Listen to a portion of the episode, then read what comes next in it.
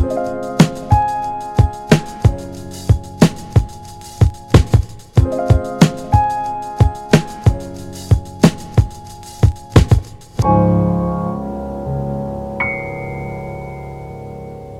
день, меня зовут Алина Стрельцова.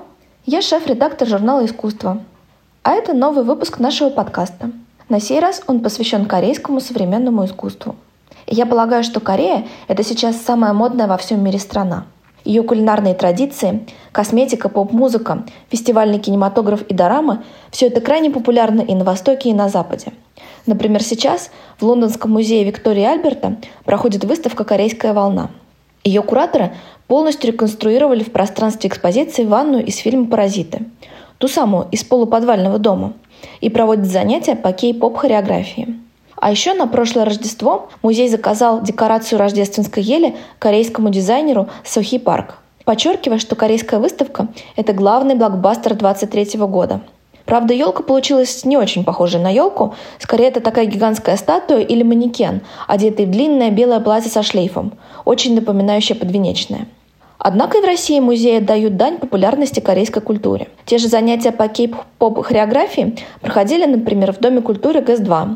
Ну, а наш журнал выпустил специальный номер про современное корейское искусство. Вот про него-то я и хочу сегодня поговорить. Другое дело, что в Корее, как и в любой другой стране, огромное многообразие тем и сюжетов, волнующих художнику. Это и феминизм, и технологии, и, например, экология демилитаризованной зоны, ДМЗ. Так называется пространство между двумя Кореями. И поскольку по большей части они закрыты для посещения, там сложилась совершенно особая экосистема и процветают виды животных и растений, чуть ли не вымершие во всех других частях страны. И по этой теме есть большой художественный проект. Тем не менее, если бы я захотела рассказать обо всем современном корейском искусстве, мне бы понадобились на это не одни сутки. И еще несколько лет на подготовку. Поэтому я возьму только одну тему, которой занималась сама и которую много обсуждала с художниками и кураторами.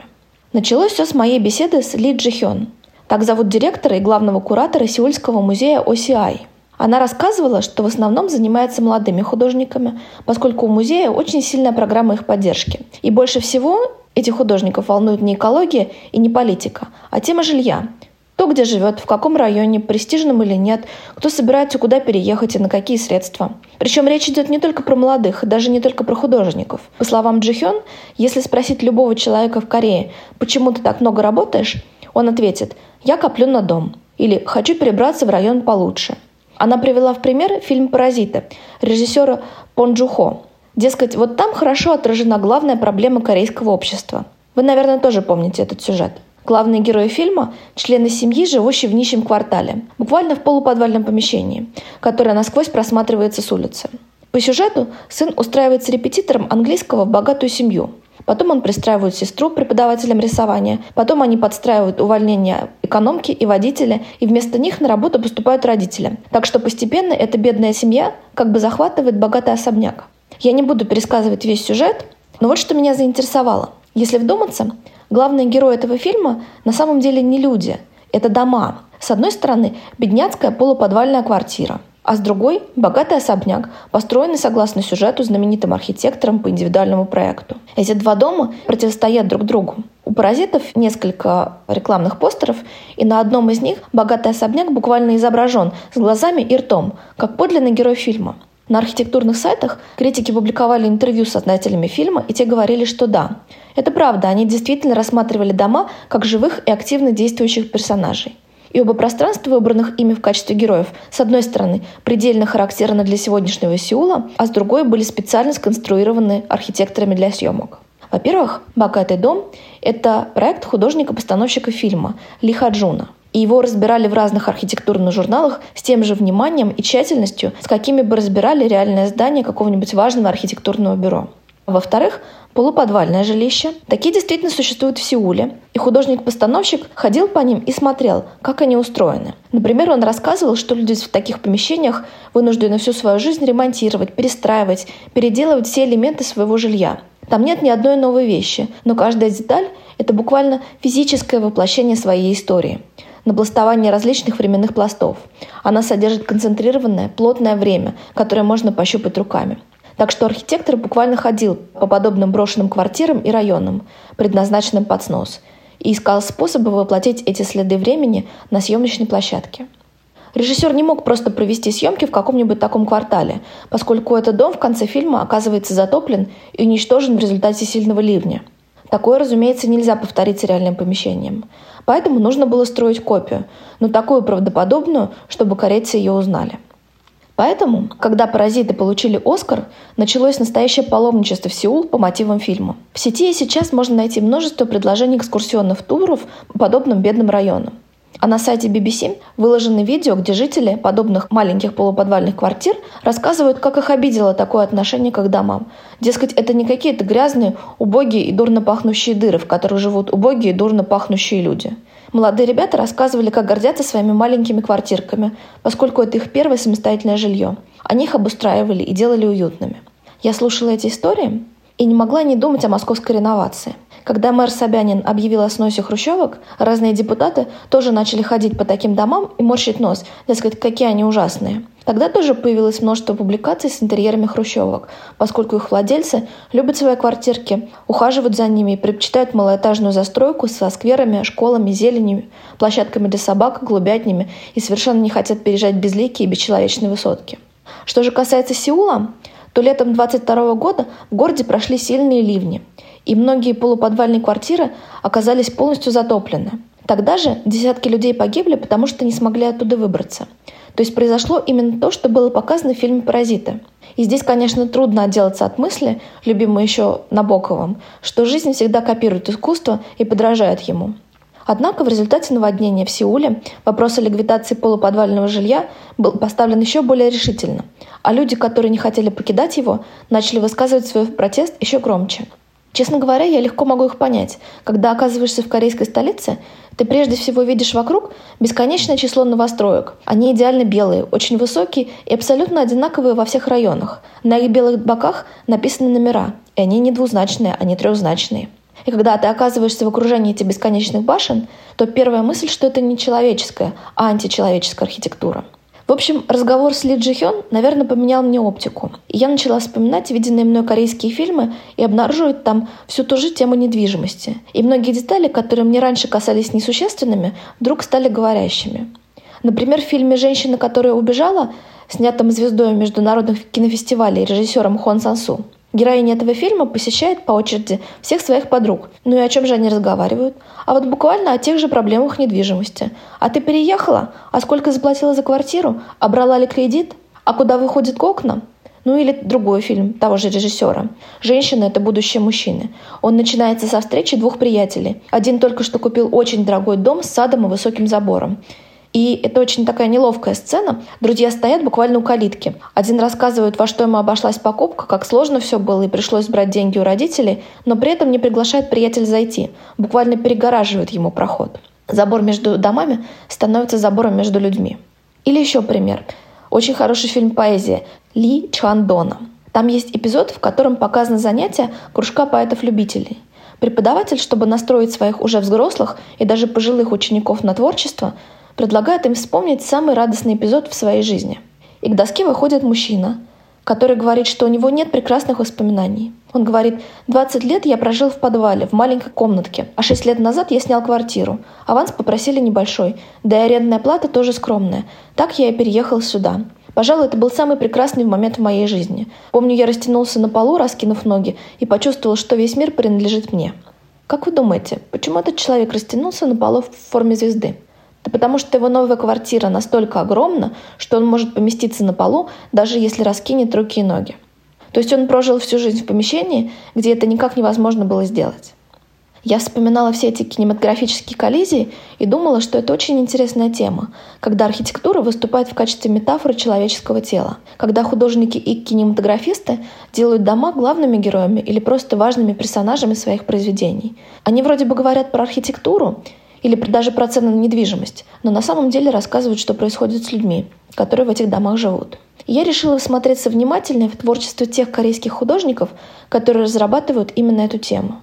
И мне кажется, что все эти истории про большие и маленькие дома вроде бы погружают нас в местный корейский контекст и помогают понимать корейское современное искусство и национальный кинематограф. Но в то же время мы обнаруживаем в этом контексте свое собственное отражение, как в зеркале – То, что происходит в далекой стране, как будто рассказывает нам что-то важное о нас самих.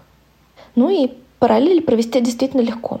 После войны между Северной и Южной Кореей, которая закончилась в 1953 году, историческая застройка многих городов была практически уничтожена. В Сеуле сохранилось очень мало старинных домов. Сейчас это современный мегаполис с островками императорских дворцов и несколькими одноэтажными кварталами, тоже по большей части реконструированными. Тем не менее, восстанавливались города медленно. Корея была очень бедной страной. В 60-е и 70-е разрыва между богатыми и бедными практически не было. Нищими были все. Однако ситуация изменилась. Правительство страны начало проводить реформы, взяв за образец американскую систему. Повсеместно пропагандировать американскую культуру, бренды, образ жизни, и постепенно корейцы стали жить лучше. Потребление нарастало невиданными темпами. И вот теперь уже процветающая страна в 2000-е годы хочет, чтобы все у нее было новым новые товары, новая одежда и, конечно, новые дома. Те, что были построены в 80-е и 90-е, еще крепкие и вполне надежные, стали сносить. На их месте вырастают более высокие, более современно выглядящие здания. Весь Сеул и Пусан находятся как будто в постоянном процессе перестройки. Дома рушат и перестраивают, рушат и перестраивают, и так до бесконечности. Разумеется, быстрее всех в стране разбогатели застройщики. Тем более, что эта отрасль долгое время почти не регулировалась государством. Так что сейчас те же художники, выросшие в маленьких городках, приезжают туда и не могут узнать место, где они выросли.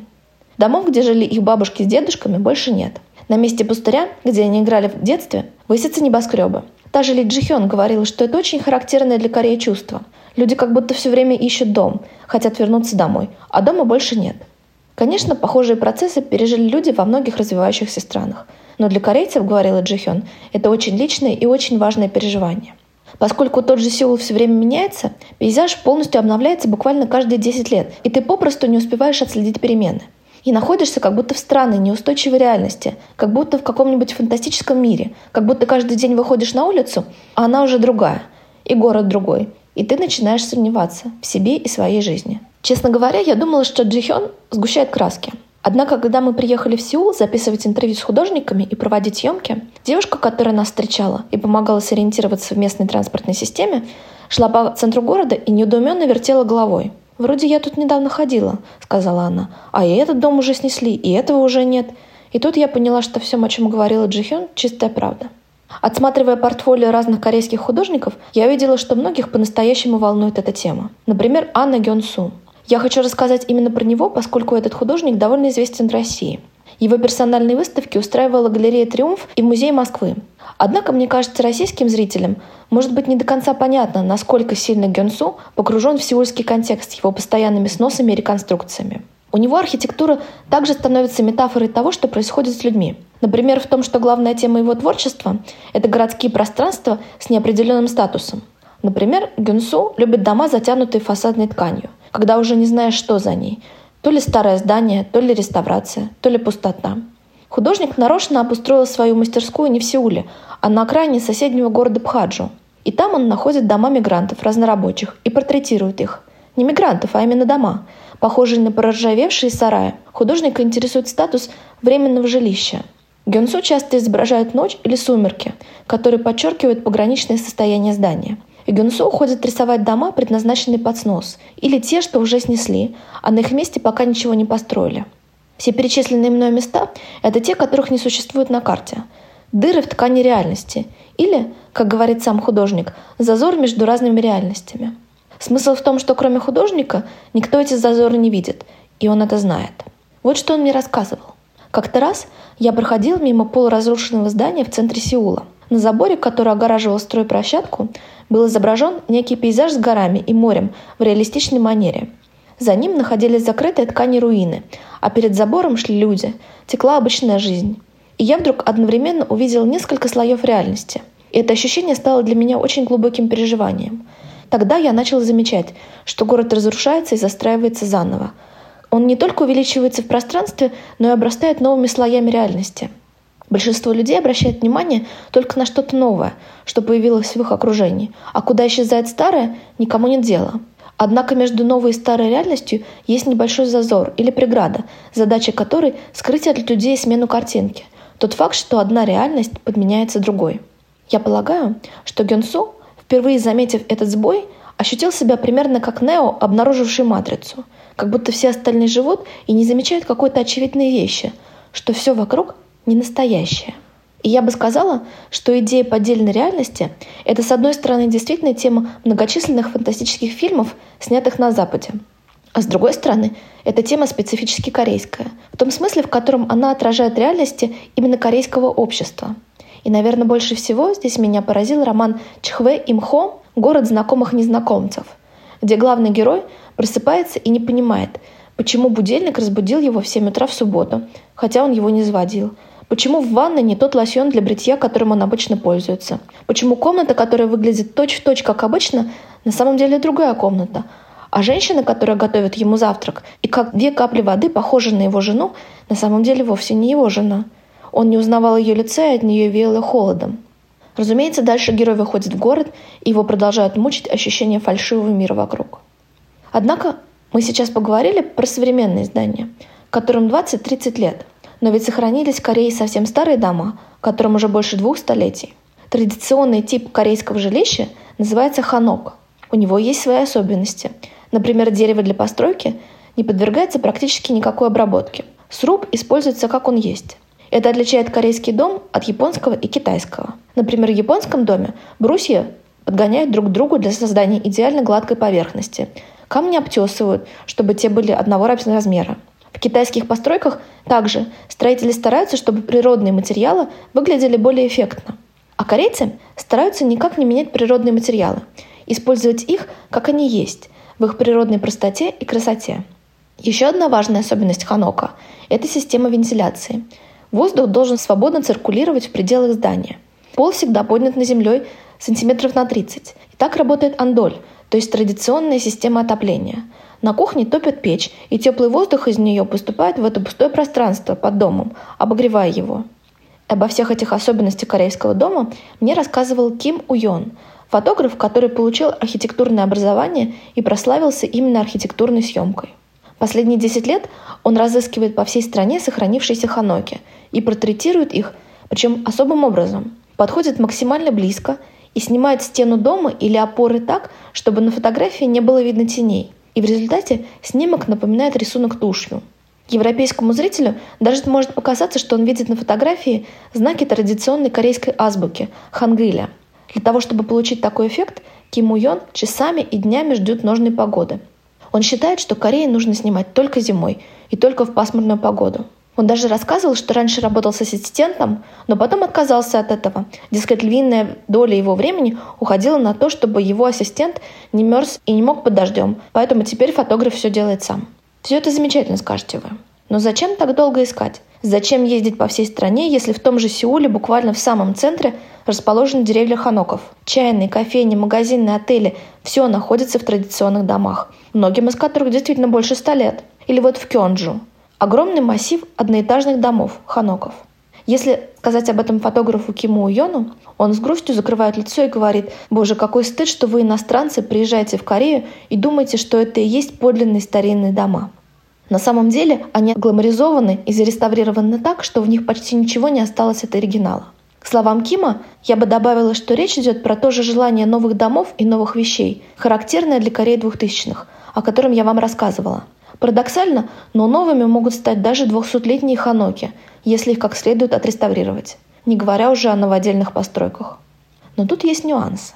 Дело в том, что творчество Кима Уйона четко делится на две части. Огромный массив цветных фотографий, которые он сделал, когда жил в США, и черно-белые фотографии традиционных корейских домов, которые он снял по возвращении домой.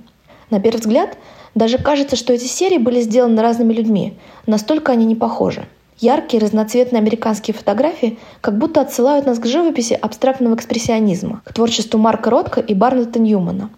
А корейские снимки – это как будто рисунки тушью. Тем не менее, если присмотреться, обнаруживаешь, что фотограф на самом деле развивает одну и ту же тему. В США он путешествовал по Калифорнии и снимал местные города-призраки – Ким рассказывал, что американцы понастроили много городов, где жизнь считалась престижной и роскошной, а затем оказалось, что это была одноразовая роскошь, пустышка. Города были заброшены, буквально как выбрасывают на помойку одноразовые товары. Казалось бы, город ведь не пластиковый стаканчик и не майка на один сезон. Но американская культура потребления одинаково относится к товарам, городам и в конечном итоге к людям. И фотограф попытался передать именно эту идею в своих сериях. А вернувшись в Корею, Ким Юн обнаружил, что идеология новизны и потребления стала основой жизни и в его родной стране. Он увидел, что старые ханоки пытаются превратить в новые гламурные здания, выглядящие как картинка из интерьерного журнала.